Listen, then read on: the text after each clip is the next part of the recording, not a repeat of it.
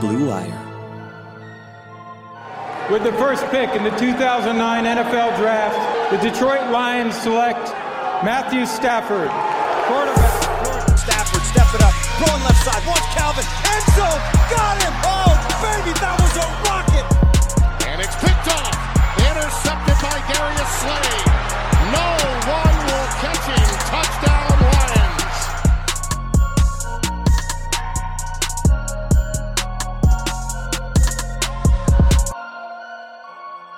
Hello and welcome to episode 41 of the Michael Rothstein Show, a semi emergency edition.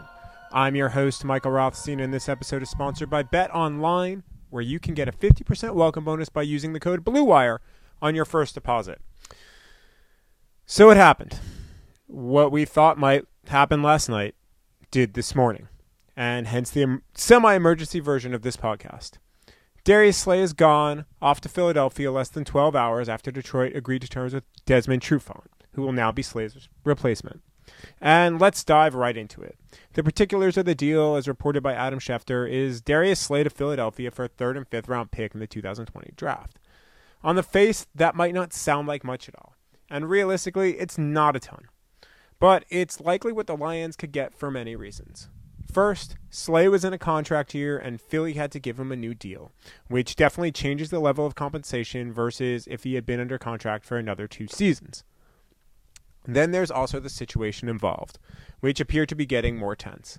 The Lions were openly shopping Slay, and when's the last time you've seen the Lions be open about much of anything when it comes to transactions?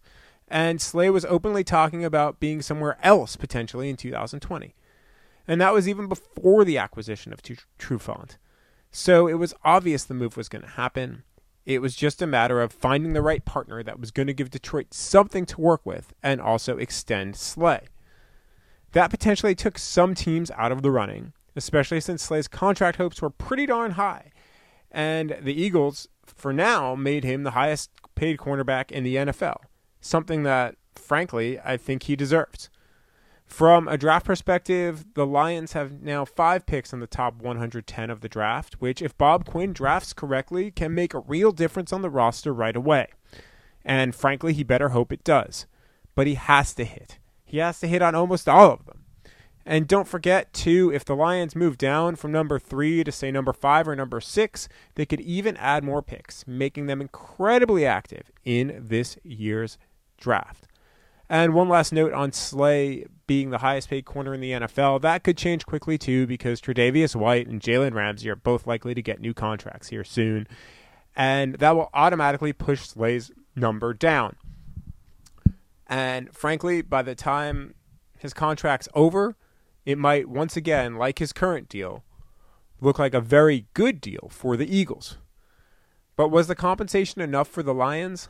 Based on Slay's talent, probably not based in reality, based on what was going on, it was probably the best the Lions could do. But this is more than just about the compensation received because this trade was never really about that. This was about the Lions not wanting to pay Slay what he thought he was worth. And based on the deal given to Trufant, it would seem like the bar Detroit had would have never come close. This was about the Lions and Slay being a little bit different from each other both in what they thought of him financially and also their personalities. And I'll explain how right after this break. With currently no NBA, NHL, or college basketball, you might think there's nothing to bet on. Well, you'd be wrong. BetOnline still has hundreds of places to wager, from their online casino to poker and blackjack, all open 24 hours a day and all online. Sports aren't totally done, there's still esports, and that's on the rise. If you're into entertainment, you can still bet on American Idol, the elections, the spelling bee, and even the Nathan's hot dog eating contest in July. Be sure to use promo code BLUEWIRE to receive your 50% welcome bonus on your first deposit.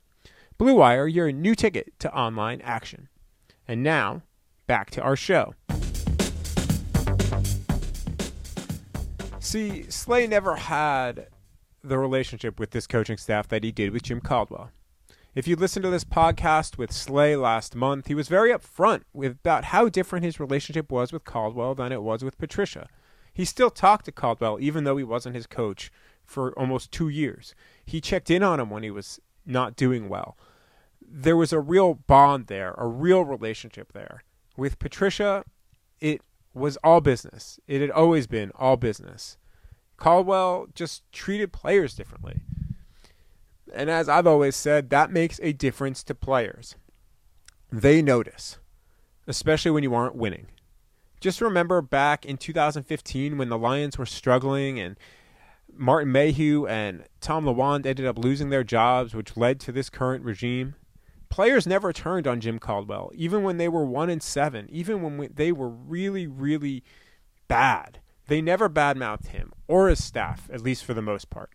You never sensed any real disgruntlement with the coaching staff. You heard it in their voices, and you truly believed it that they wanted to play for him. I don't think you can say that with the Lions of the last two seasons. And that's been there almost since the beginning.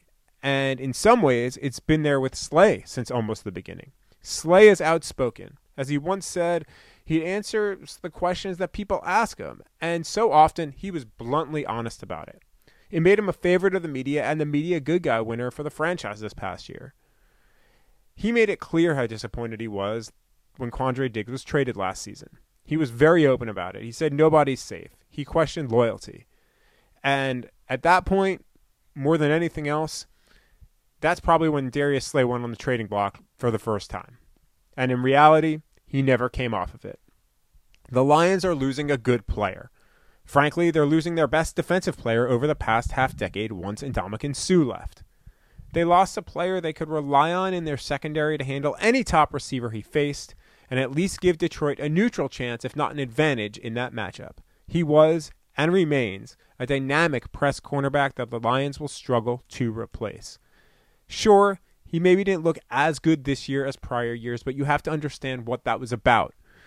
The Lions got no pass rush, and they were asking him to play a lot of man, a lot of press, and once teams figured that out, they ran crossers and deep routes across the field. Any cornerback in the NFL can only stay with that a receiver for so long in that situation if quarterbacks can stay on their mark and on their spot. So, sure, maybe Slay didn't have the best season, but it wasn't just about Slay. It was about a combination of everything that just wasn't working for the Detroit defense. And now, at least in part because of that, Darius Slay is gone. I've long been an advocate of saying don't get rid of your good players if you want to win. It's solid business sense and football sense. Yet the Lions seem to have a habit of getting rid of some of their good players, whether it's Golden Tate in 2018, Quandre Diggs last season, or Darius Slay now. For separate reasons in each situation, those moves were very confusing. With Golden Tate, the Lions were still in the playoff hunt when they traded him, and then they basically tanked after that. Not purposely tanked, but they were not competitive in, in the playoff situation at that point. When they traded Quandre Diggs last year with multiple years left on his contract, it just seemed like a bad deal. And then Quandre Diggs went on to play pretty darn well in Seattle. And now you've got Darius Slay with a year left and still the best defensive player on the team being shipped to Philadelphia. I get the reasoning why, whether it's the Patriot way or trying to get out before a player declines. I get that. And we'll see what happens with Slay in Philly. But sometimes even an elite player at 80% is as good as the guy who you're bringing in to replace him. And with Slay, even if he ended up on the decline in a year or two, would likely be better than what Detroit might have had in the interim. And that's not a knock on Trufant, who is also a good player.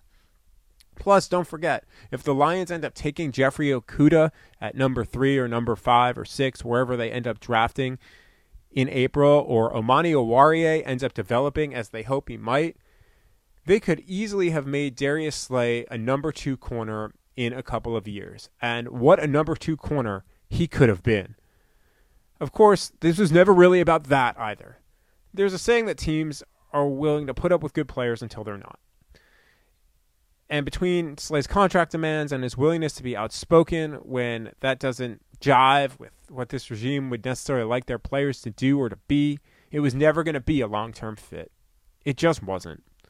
All of that is a shame for Slay, and it's a shame for Lions fans because that's the other piece of this as well. I've been in Michigan for 10 years now, covered the Lions for seven. I can't remember another player in that time who embraced the city and the fan base like Slay has that wasn't already from here. He showed up on his own to high school football and basketball games. He hosted free clinics for anyone that was interested on a whim picking people at random on Twitter. He developed relationships with some of the area's high school star athletes, including Michigan State guard Rocket Watts and Michigan receiver Donovan Peoples Jones, who's now an NFL draft prospect himself. He started to really watch Emoni Bates, who might end up being one of the best players in the NBA draft a couple of years from now. And there's no doubt if Bates wanted that relationship, Slay might have created that with him too. Slay would show up to high school graduation parties if asked. And then he would stay for hours and he would give away his Pro Bowl gloves and he would spend time with people's families and he just would do things that made people feel good. And he stressed that over and over again. He wanted to make people feel good. He wanted to make people feel special. He grew up in Brunswick, Georgia, and there was never an NFL player around that did that for him. He was the first one from his town to really make it in the NFL. Of course, there's more now, including two Lions and Tracy Walker and Justin Coleman. But he remembered that. And he wanted to pay that forward. And he did over and over and over again. I went with him to a high school game this year, a high school football game, that is. And I saw how the fans reacted, how they basically treated him like a rock star. And he took selfie after selfie and picture after picture. And he would chat with cheerleaders and fans and people who wanted to play video games with him. And then he would basically say, Yeah, sure, just find me. And then he would play with them he would sign shoes and cell phone cases and make jokes and even go into the stands with a student section.